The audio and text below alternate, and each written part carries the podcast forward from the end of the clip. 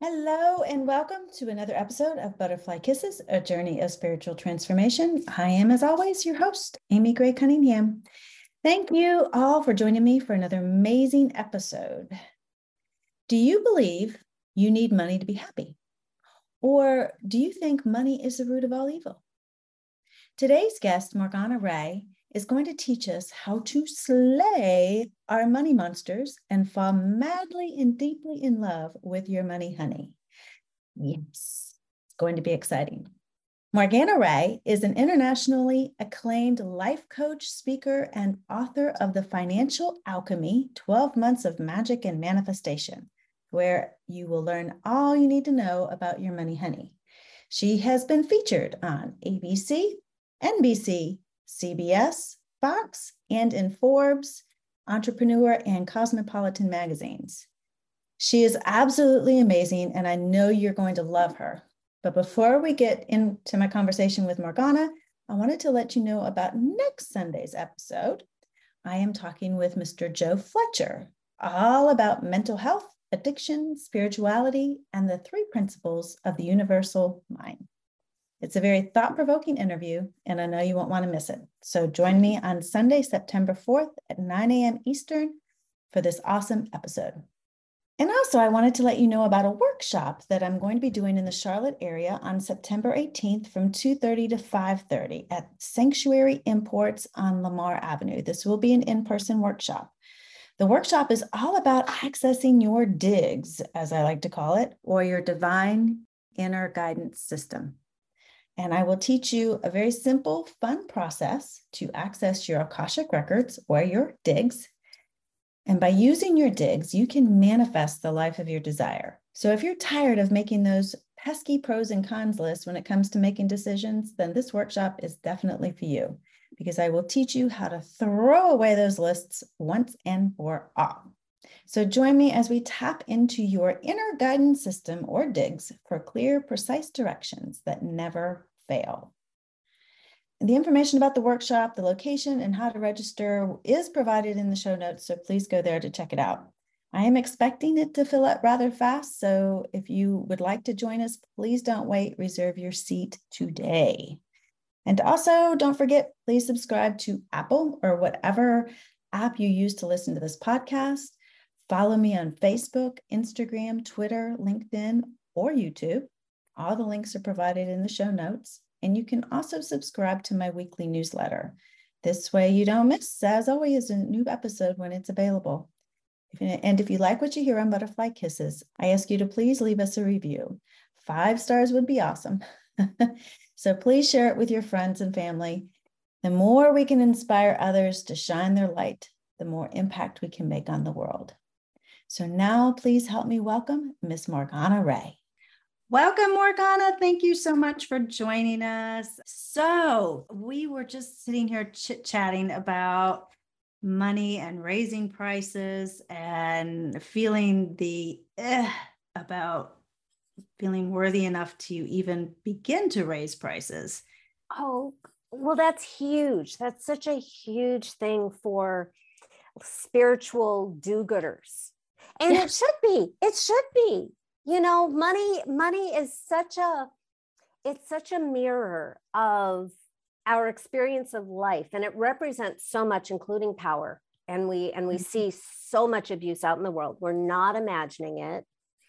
And so if you're a healer do-gooder type and you don't want to cause harm, in fact, you want to help, being in integrity with money and your pricing is really, really important. And by the way, undercharging is not in integrity. It is as much out of integrity as overcharging, which is also not something to do.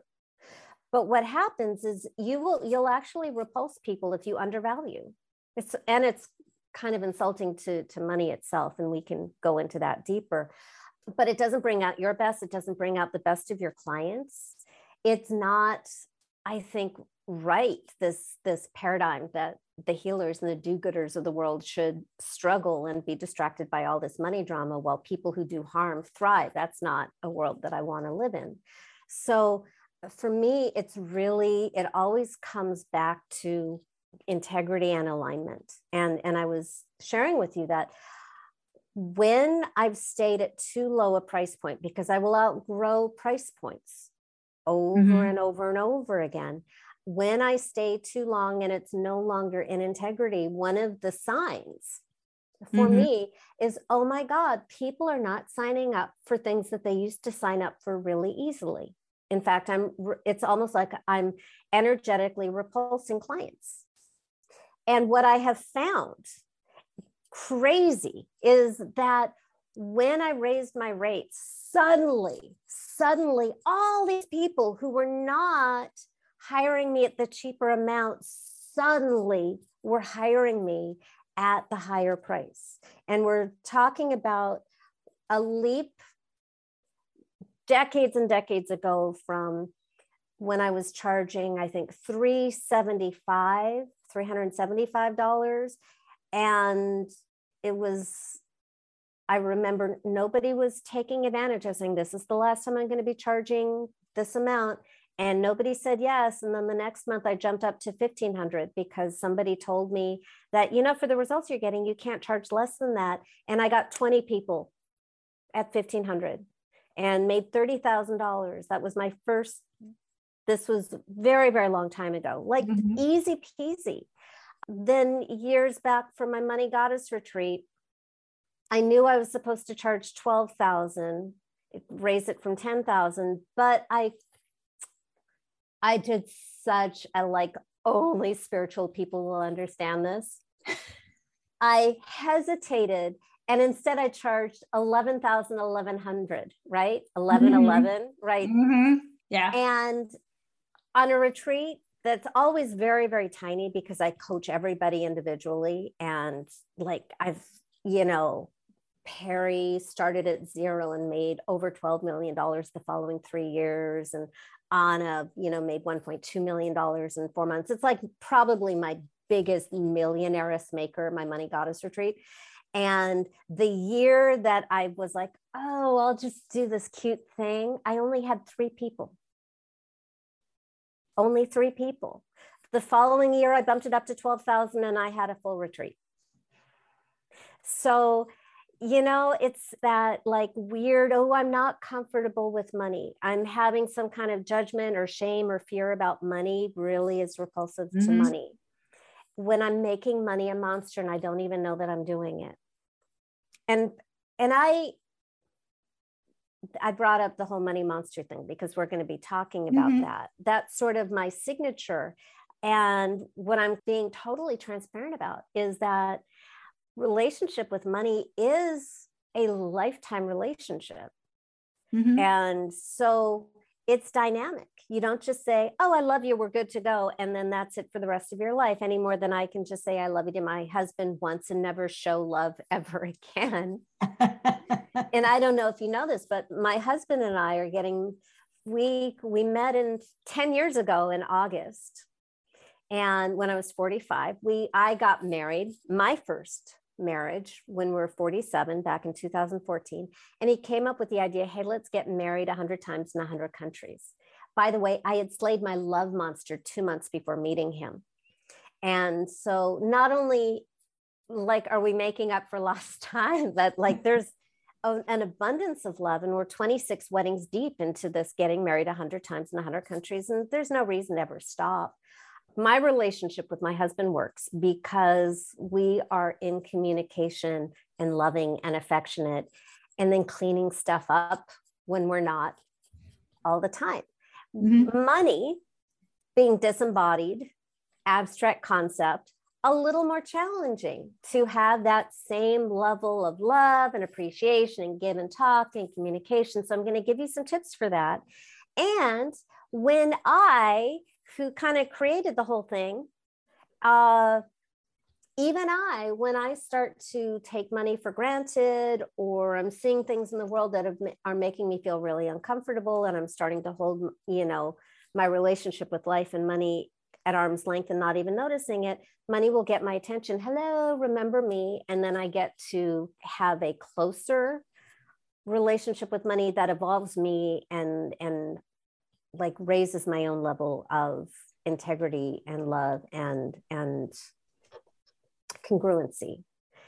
All of this is going to be not very helpful without some context, I'm thinking. Mm-hmm. I'm being very abstract right now. How did this money relationship start for you? I believe, because I've coached many, many thousands of people through this process mm-hmm. over the last 20 years, I believe we all have a relationship with money, but we don't know it. And I was talking about this before anybody was talking about relationship with money. And how we know this and why I focus on money when actually I'm really focusing on life. But I like to call it money because, as I said, coaching so many people for so long, now about 28 years, I've noticed that money is the number one excuse that we human beings give for anything we can't have, do, or be. Yes. I can't afford it. Or because I know people, and I've coached clients with hundreds of millions and billions of dollars. I've coached people on public assistance and billionaires. And if you think that money anxiety goes away when you have more money, no, it just changes. In fact, the stakes can get even bigger, you know? So we have this relationship with money. It serves as sort of the limiter in our human existence. My husband, the Kabbalist, likes to talk about Bina on the tree of life, the dark goddess of potentiality, which is also the goddess of death, because that defines things more than anything else. So money is a measure and a limiter in our human experience. Mm-hmm. It's really because money is made up and invented. Mm-hmm. It simply really doesn't exist. It's a human invention, kind of a shared delusion in which we all imagine that one purse is worth $5 and another purse is worth $5,000, but they're just bags. Mm-hmm. But we've all decided to say, oh, this is valuable and this isn't. So the reason money is such a big, important issue is because of what it represents. Mm-hmm. I mean, the most obvious is it represents value, mm-hmm. How much value we place on things and how much we are valued.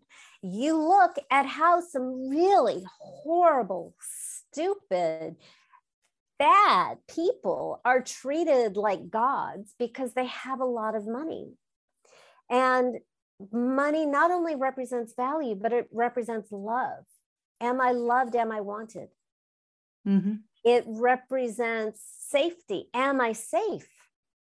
Like mm-hmm. in real tangible terms, do I have a roof? Do I have medicine? Do I have food? Mm-hmm. Am I a target? All sorts of stuff like that. Do I have the resources to stay safe? And power. Do I have power or am I powerless? Any feelings of victimhood and powerlessness, it's going to show up. It's going to show up. And so I was not conscious of any of this until about 20 years ago. I'd already been coaching for a number of years in the entertainment industry. I had taken clients with no credits at all, actors, and coached them. And very, very quickly, they were doing big budget movies, becoming, you know, series regulars on primetime TV series, winning awards. Directors were selling their first films for large amounts of money. Producers, I had sort of a magic touch. I've always been very intuitive. I'm a connector. And so that's where I started in the coaching world in 1994. And so I had like mountains of testimonials from celebrities. I had the business cards, the websites, the brochures, the taglines, the public speaking, people who wanted to hire me. And I was living in Los Angeles and I was struggling to make $100 a month. Impressive. No, wow. Like Ivy League education, half a dozen certifications, master practitioner of neurolinguistic programming, Ericksonian hypnosis, coactive coaching, and a trainer, all of it. Like I could get results that would blow you away. And I was struggling to make $100 a month. That is that. Can you hear how competitive I am? Even in failure, did that. You know, so, oh my, but I laugh about it now. But oh my god, it was so heartbreaking. Mm-hmm. It felt like the universe was some sadistic bully. And mm-hmm. here I finally knew what I was here to do with this life. I found my talent that could use like a lifetime of questioning since childhood. What is it to be human? What is the nature of the universe? How do we have a better human experience here? Being the kid who would help grownups feel better about themselves, which is totally messed up, but that was who I was. And I finally had this gift, and people were making money and being successful and spreading the word. And there was something in me or in existence that would not let me make money. And I felt like the universe was just teasing me. And I was living off of credit cards and borrowed money and debt. And so I would take more classes, another marketing class, another coaching certification, a class on overcoming sales objections. That was like the final straw. I took a class that teaches you the magic words. That's their marketing, not mine. That you say when somebody wants to hire you, air quotes for people who are listening to the audio, oh, I'd love to hire you, but I can't afford it, or I don't have the time, or whatever. And there are these things that you're supposed to say that will overcome their objections and convince them to hire you. And I'm such a good student. Like I was Deansless Smith College after a coma and a traumatic brain injury, you know, I'm a good student. And so I said the magic words, and 7 people in a row said, okay, I'll hire you. And the punchline is those 7 people never showed up for the first session and never paid me. And that is when I lost like my last gasp of hope. I ran out and I despaired. And I remember being in the little bedroom of my tiny 1-bedroom apartment that I could not afford, pulling closed the blackout curtains, getting on my bed, laying down and just screaming, wailing, raging, crying, heartbroken. The universe hated me. I hated the universe back, and I did not want to be here. What's the point? I couldn't support myself. Mm-hmm. And I just didn't want to be alive. And it was so painful. So anybody who's going through that, I know it felt so rejecting by everything. And I felt so powerless. I'd done everything. I was taking classes that were teaching me how to do what I was already doing. That's really awful. So not only was I not making money, I was spending money on stuff that wasn't working. And I had a coach, which is insane, right? If you think about it, I didn't have money for rent or insurance, but I still had a coach. Thank goodness, because that saved my life. I was in that dark, dark place of I had done everything, nothing worked. And I had a coaching call like really soon after this letdown of the 7th person blowing me off. And I came to my coach, just such a mess of hopelessness, despair, fury, all of it. And he asked me a question. I've been working with him for months. Like lovely, lovely coach. And he would say, do this. And I would do this. And it didn't work for me.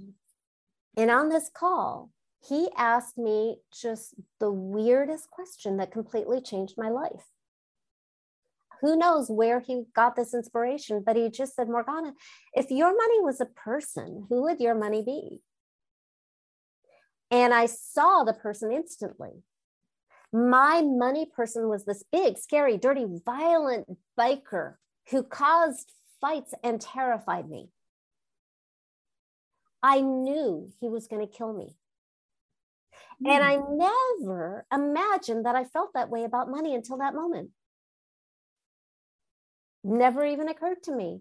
I thought I wanted money to buy things and feel good about myself. I never knew that I felt that way about money.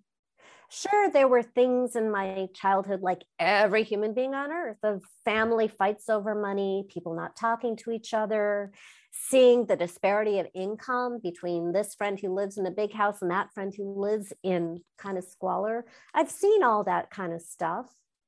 I have strong opinions about all that stuff, but I never knew that I felt like money was a person who was bad and who wanted to harm me in particular. And what's interesting is when it had that human form, tall, bald, long sideburns, wife beater, kind of undershirt, just, but it wasn't what he looked like, it was what he felt like, was really dangerous. And I immediately imagined myself at a life event, and I could see myself watching him constantly to create maximum distance between us. And that was my big aha moment. Because until then, I had no idea that I was keeping distance intentionally between myself and money. I didn't know that. Unconsciously, I was creating distance. Consciously, I was doing everything right. Everything right to make money. Doesn't matter. Doesn't matter. The unconscious always, always, always wins. So everything I'm going to teach you is designed to integrate the two so that they're on the same team. And honestly, beyond that, if you have love and all your highest values playing on one team and money on the other, everybody loses. You have to have them on the same team. So as soon as I was aware that money was this bad dude and he wasn't going to change, and it suddenly explained everything. No wonder, I remember thinking that to myself, well, no wonder I don't have money in my life. Mm-hmm. And there's no way that I will have money in my life if he's that, if this is money. I had to end that relationship. I had to get rid of him. That created a new problem, obviously, because I live in Los Angeles and I have now rejected my only relationship with money. It's like, yay, the monster's gone. And I felt this huge gaping vacuum of this space where he had always been. And I'd never been aware, but as soon as he was gone, it was like the air was sucked out of the room. And there was like, wow, there's a hole. And I don't want him to come back. So I need to fill the hole right now. Yay, the monster's gone. Oh, heck. Oh, heck. So stronger language. So new problem. I need a relationship with money. And I just rejected money for good cause. And my only experience of money has been to make me feel less than, not good enough, powerless, not wanted, or things are unfair. So, you know, kind of a soul-crushing, abusive relationship. Ladies and guys, I love you too. Swap gender, swap, you know, he, her, they, whatever you like. It works for everybody. But I'm going to talk to the ladies because you and I are ladies. Yeah, exactly. If you've ever been in like a soul-crushing, abusive relationship with a partner who just tells you that you're not good enough, and it's your fault, and this person is the best you're ever going to get. You know what I'm talking about, because that was my relationship with money. Mm-hmm. And I didn't want that again. So I asked myself, as I'm thinking, oh crap, but I need a relationship with money. I asked myself, well, who could I want so much that I'd be willing to have a relationship with this person? I would want a relationship with this person, even if it's money. It's actually really important, not because any relationship that is like, what can you do for me? Any transactional relationship is a monster again. Mm-hmm. I'm not teaching you here to imagine like some sort of money honey fairy who's going to rescue you, especially rescue you from yourself. Anything that makes you helpless or the baby or anything like that is just another monster. And what I want is for you to be really powerful. That's why now I teach you to slay the monster, and we'll get back to that.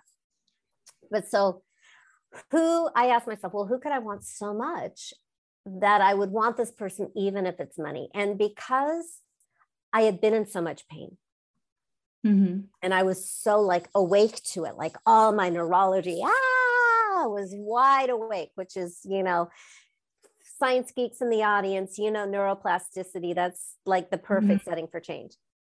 And because the guy felt so real when he was gone, and I asked myself that question, who could I want so much? The replacement, the new relationship was like really easy. And I'm sharing this because ordinarily I'm the world's worst meditator and I hate meditation, because if you ask me to sit by a river, I'll spend 45 minutes trying to decide which river.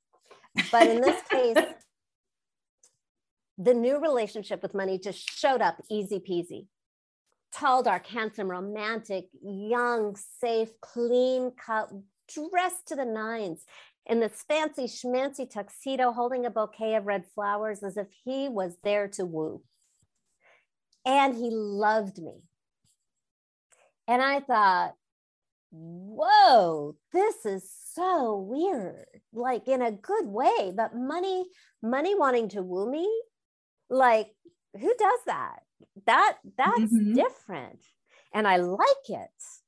And it's weird and uncomfortable. So I could feel that he wanted to be with me. And I also was really aware that a couple things.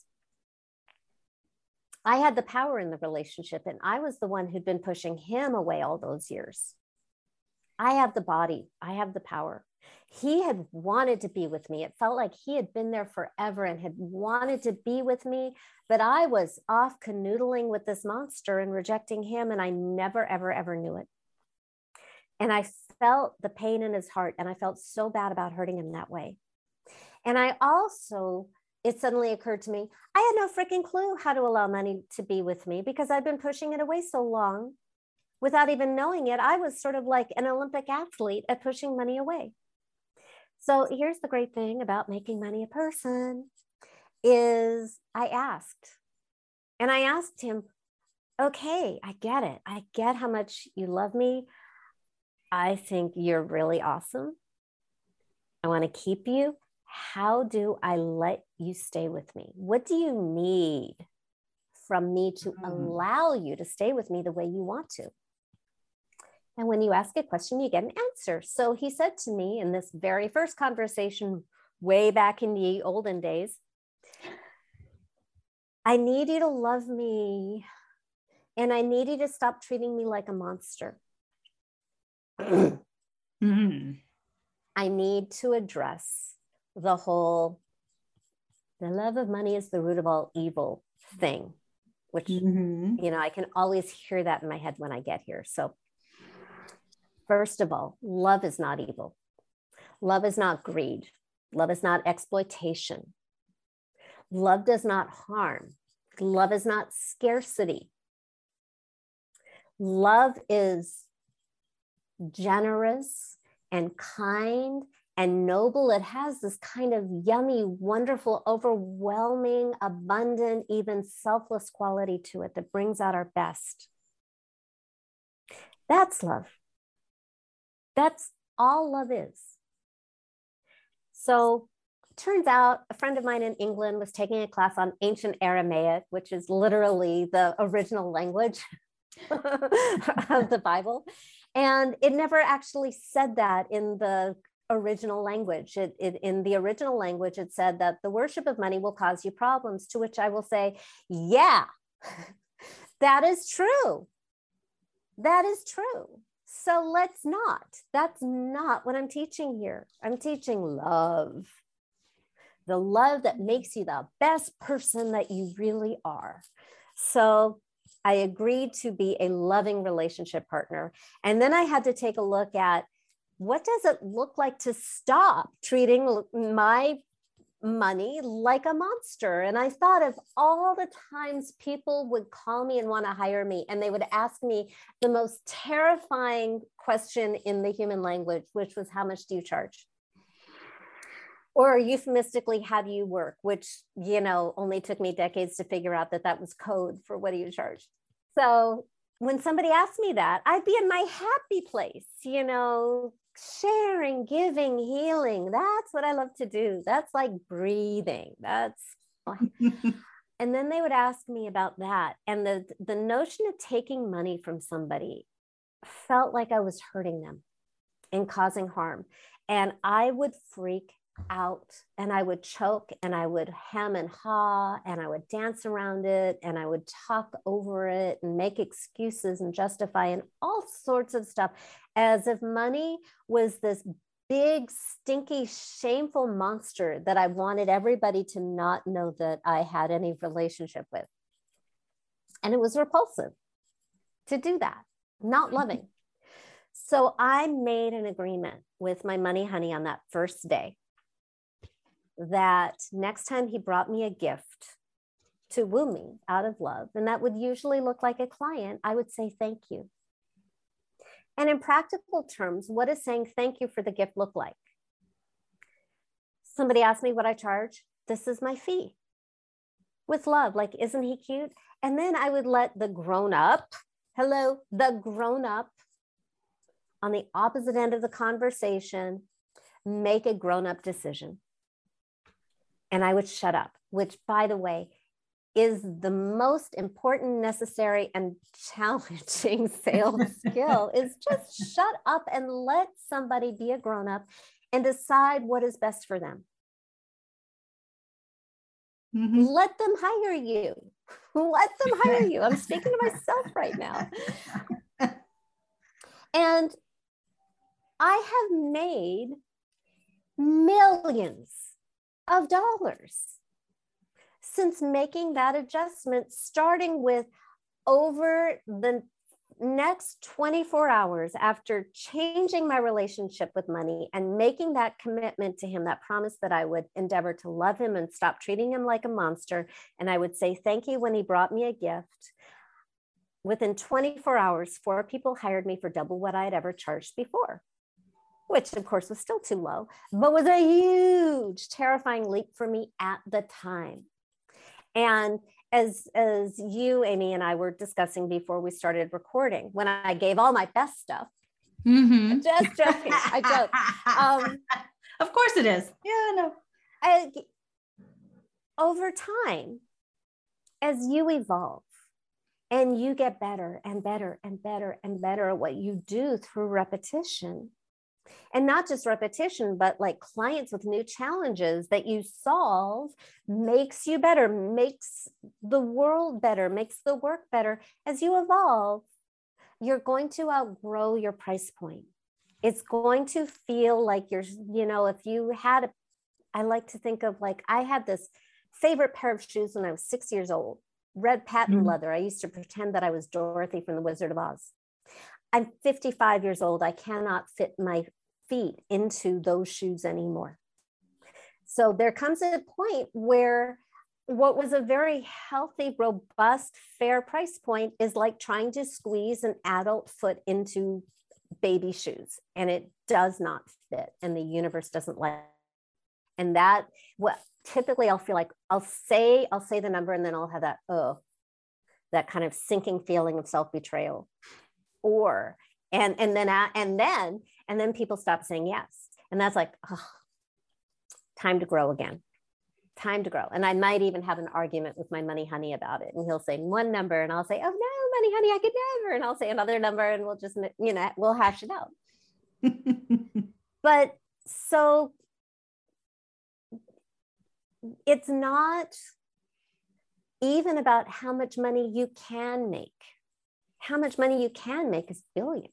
I mean, really, but it's for us healer spiritual types. Mm-hmm. It's really that sweet spot of integrity and the value that we provide.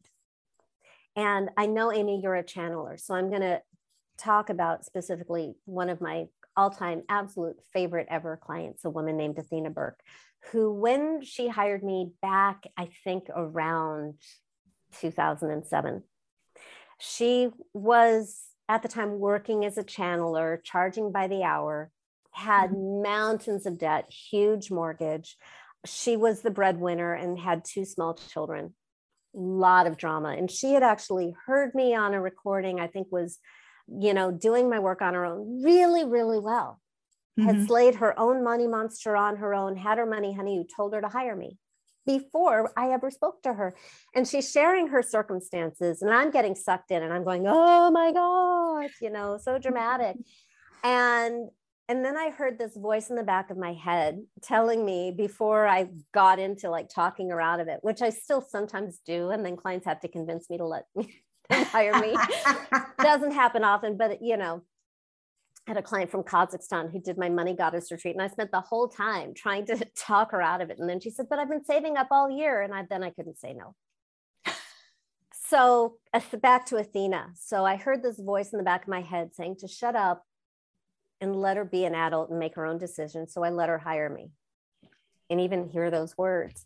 And within a few months, she went from mountains of debt to the first interesting, like really weird, interesting thing that happened after we slayed a new money monster. And she had like a more intense monster, because I can take someone safely farther than they can safely take themselves.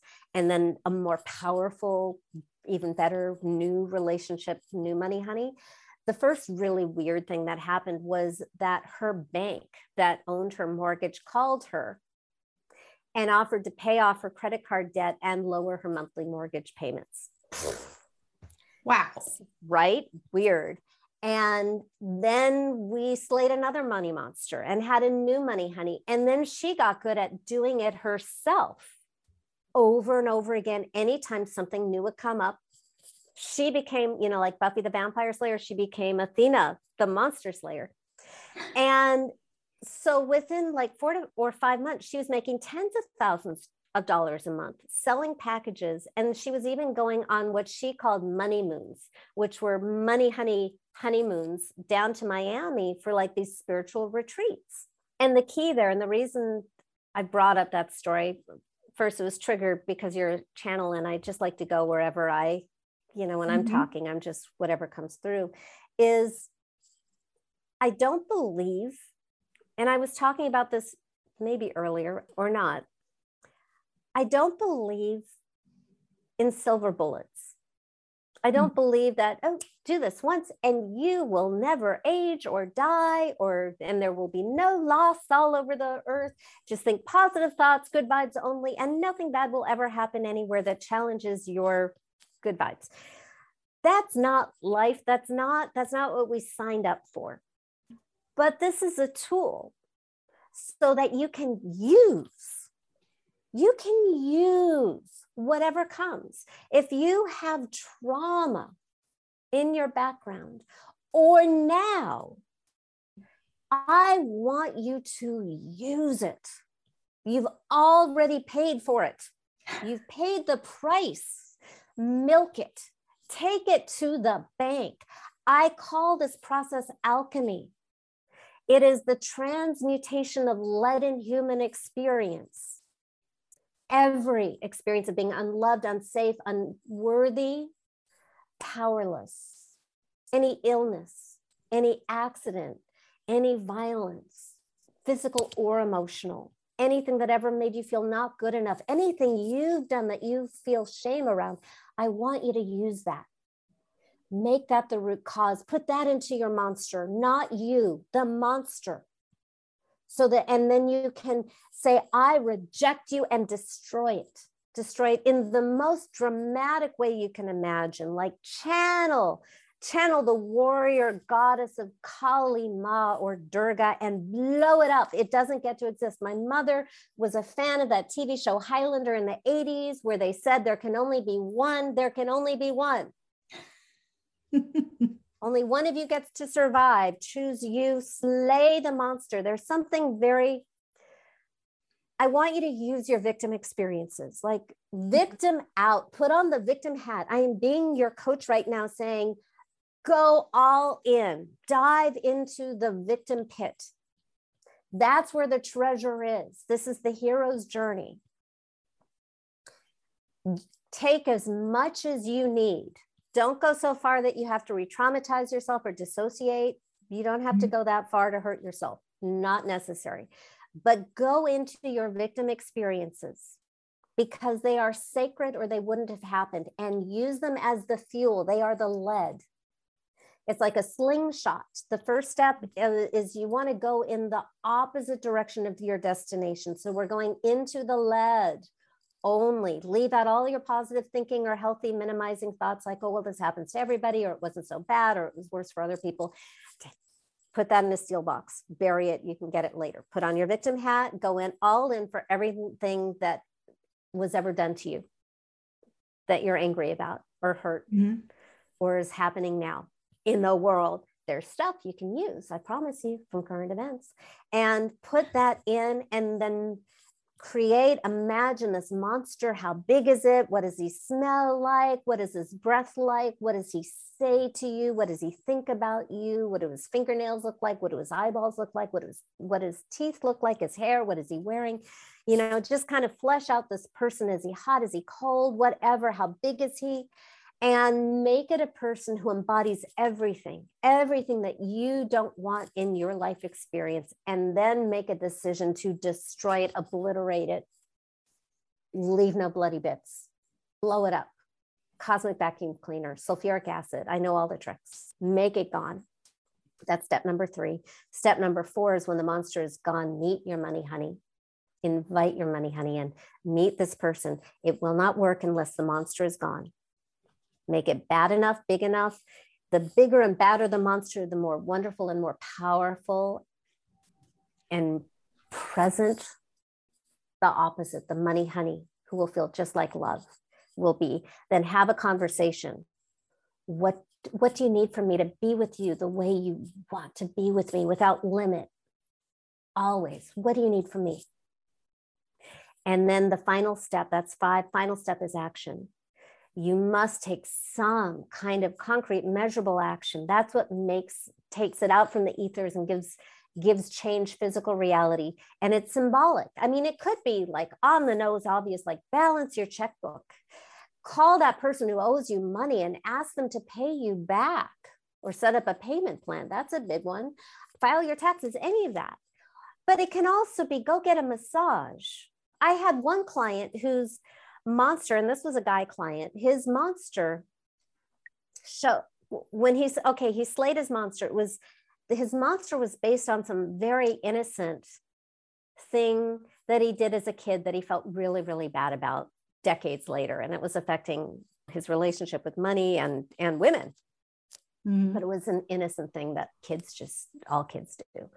And so we got that out of the way. And by the way, I mentioned that because it can be a really deep, dark, horrible, terrifying, traumatic event, or it can be something that actually as an adult we look at and we say that's nothing, but it wasn't, right?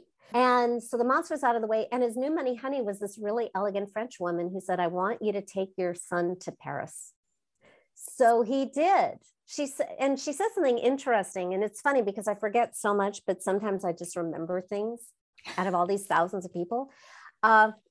She also said something that I've heard with a number of clients, which I am feeling called to share here. She said, it's fine to spend money, but spend me, invest me in things that matter, not on the junk. Don't get rid of me, but I want to go to Paris. Let's take your son to Paris.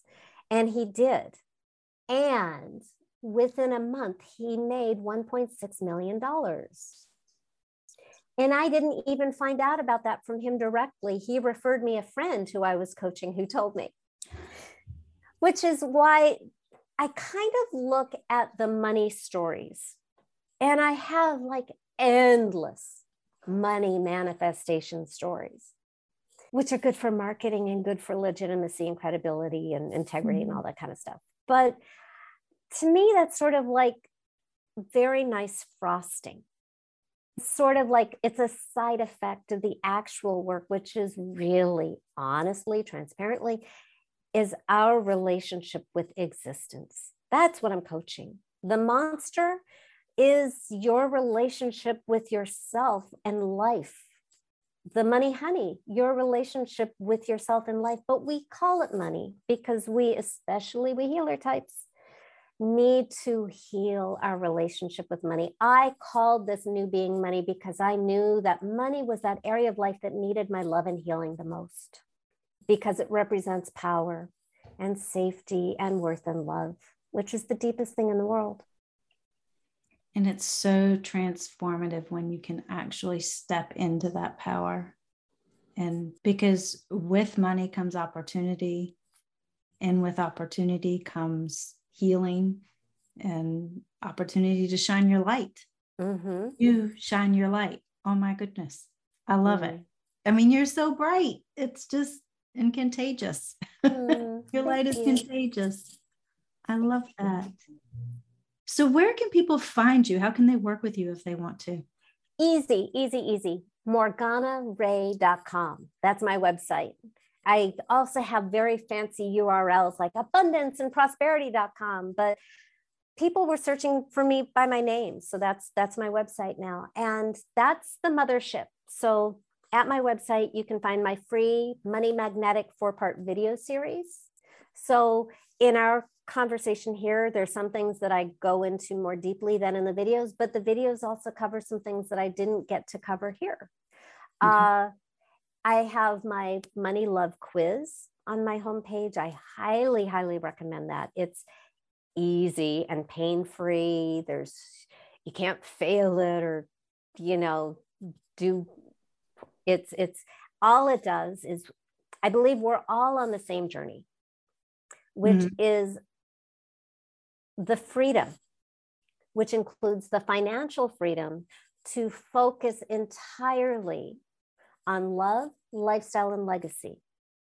The only reason for money to exist is to serve love, lifestyle, and legacy.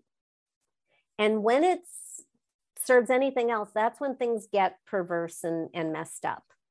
But the true purpose is to serve love, lifestyle, and legacy. Have a great life, travel, do good works, love and be loved. That's the purpose of life. We're all on that journey. We are financially at different places on that journey. And my goal is to get everybody to financial freedom to focus on the three biggies that make us happy: love, lifestyle, legacy. So my Money Love Quiz, that's just to see where you are and what you need. And based on your responses, I can send you a personalized recommendation on, oh, this is where you are. This is what I think you should do now. And I always, always, always include free stuff. So that's the homepage. And then there's my book, Financial Alchemy, 12 Months of Magic and Manifestation. I wrote the book that I needed. So the first half is book, words. And then the second half is more self-coaching. This week isn't done yet, but it's, it is my own personal system for manifestation that I was using anyway. And it is what helps me stay on track with my relationship with money day to day, just a minute a day. It's, I believe that if you make actions easy, you'll take them. And then you get results. So that's my book. Oh, before I forget, if you get my book, which is available everywhere, like Walmart, Barnes and Noble, Amazon, anywhere. If you get my book, come back to my website, go to the book page and enter your name, email address, and your receipt number, and you will get a top secret bonus 2.5-hour Q&A call recording of people who bought my book, were doing the work, and then we're like, I feel like welcome back, Cotter, with the hand waving. Then they had questions. And that's honestly, that's when I am my best, when I'm answering somebody's question. So they hit problems slaying their money monster, or they had a question about their money honey, or what if they are on one path and their spouse is on a different path. So whatever came up for them to get better results, I was there to answer it and coach them and you vicariously for 2.5 hours. That is not, nobody on Amazon knows about it. So there is a bonus recording that everybody on Amazon gets. There's a link inside the book. This is totally separate. And because, everybody's in the club because you're, you know, watching this. When you get the book, come back to my website to get that bonus. I will add that in the show notes as well and in the blog. Okay. That's awesome. Yay. Thank you. That's awesome. Well, one other question for you before we wrap up that I want to ask that I asked all of my guests. If you have an hour to sit in your favorite park bench with a person, either on this side of the veil or the other, and you get to talk with them for an hour, who would that be and what would you talk about? I miss my grandmother. My grandmother was born in Shanghai and came to the US right before World War II. And she was a dancer with at the dawn of modern dance in America. She was friends with Martha Graham. She was a star dancer for, I think his name was Adolf Bolm. She was the interpreter for Igor Stravinsky when he was launching Firebird at the Hollywood Bowl, and she was dancing in it. And she taught ballet to Alvin Ailey. Oh, so, wow. And then she invented the very first ever Renaissance Pleasure Fair in the 60s in California, which is now they do them all over the planet. And she was an artist. She made this mug that I'm drinking from. So, oh, how pretty. There's so much that she knows that I would love to know about history and about life. It's funny when you're young. I was thinking about this recently. I had three great grandmothers when I was a kid. And when you're 5 or 9 years old, you have no interest in their life stories. And I wish I knew now. So yeah, I'm in a place in life where I really, really, really do have this like deep newfound respect and admiration for my ancestors and the people who came before. And a few years ago, I started stalking my grandmother and grandfather online and realized, holy cow, they led such far more glamorous, exciting lives than I ever have. But when you're a kid, you just don't see that. That's amazing. That would be an interesting conversation to have with her. I think we would just cuddle. Yeah. I want to cuddle. I want to hear her Russian lullabies. I just want to cuddle and tell her how much I love her and hear about all of her sexual conquests in the 1960s. And do you think she'd tell you? Her opinions on stuff. What? Do you think she would tell you? Oh, she already has. Oh, she's funny. That's amazing. I'm sure she is. Well, thank you so much for joining us today. I have learned so much about my money honey. I can't wait to figure out who he is or she. We'll see. It's whoever you find, whoever makes your heart flutter. It doesn't matter. My request to you, Amy, and anybody watching or listening is, if anything interesting happens, let me know. I love that stuff. Just let me know. Yeah. And I will ask you if I can like share your story on my wall of fame on my website, and you get to decide for yourself. Definitely. Well, thank you. This has just been phenomenal. I've enjoyed listening to you talk. You are amazing. And like I said, you are just such a bright light. So thank you. Thank you for sharing. That means a lot coming from you. That really does. Oh, thank you. Thank you for joining me on another episode of Butterfly Kisses, a journey of spiritual transformation. If you like what you've heard, please subscribe by hitting the subscribe button. This way you won't miss it when a new episode is released. Also, if you're interested in learning more about Akashic Record readings, you can schedule a free 15-minute consultation with me by visiting my website at amygraycunningham.com. Again, thank you, and remember, always spread your gorgeous wings, my friend, and fly. Until next time, see ya.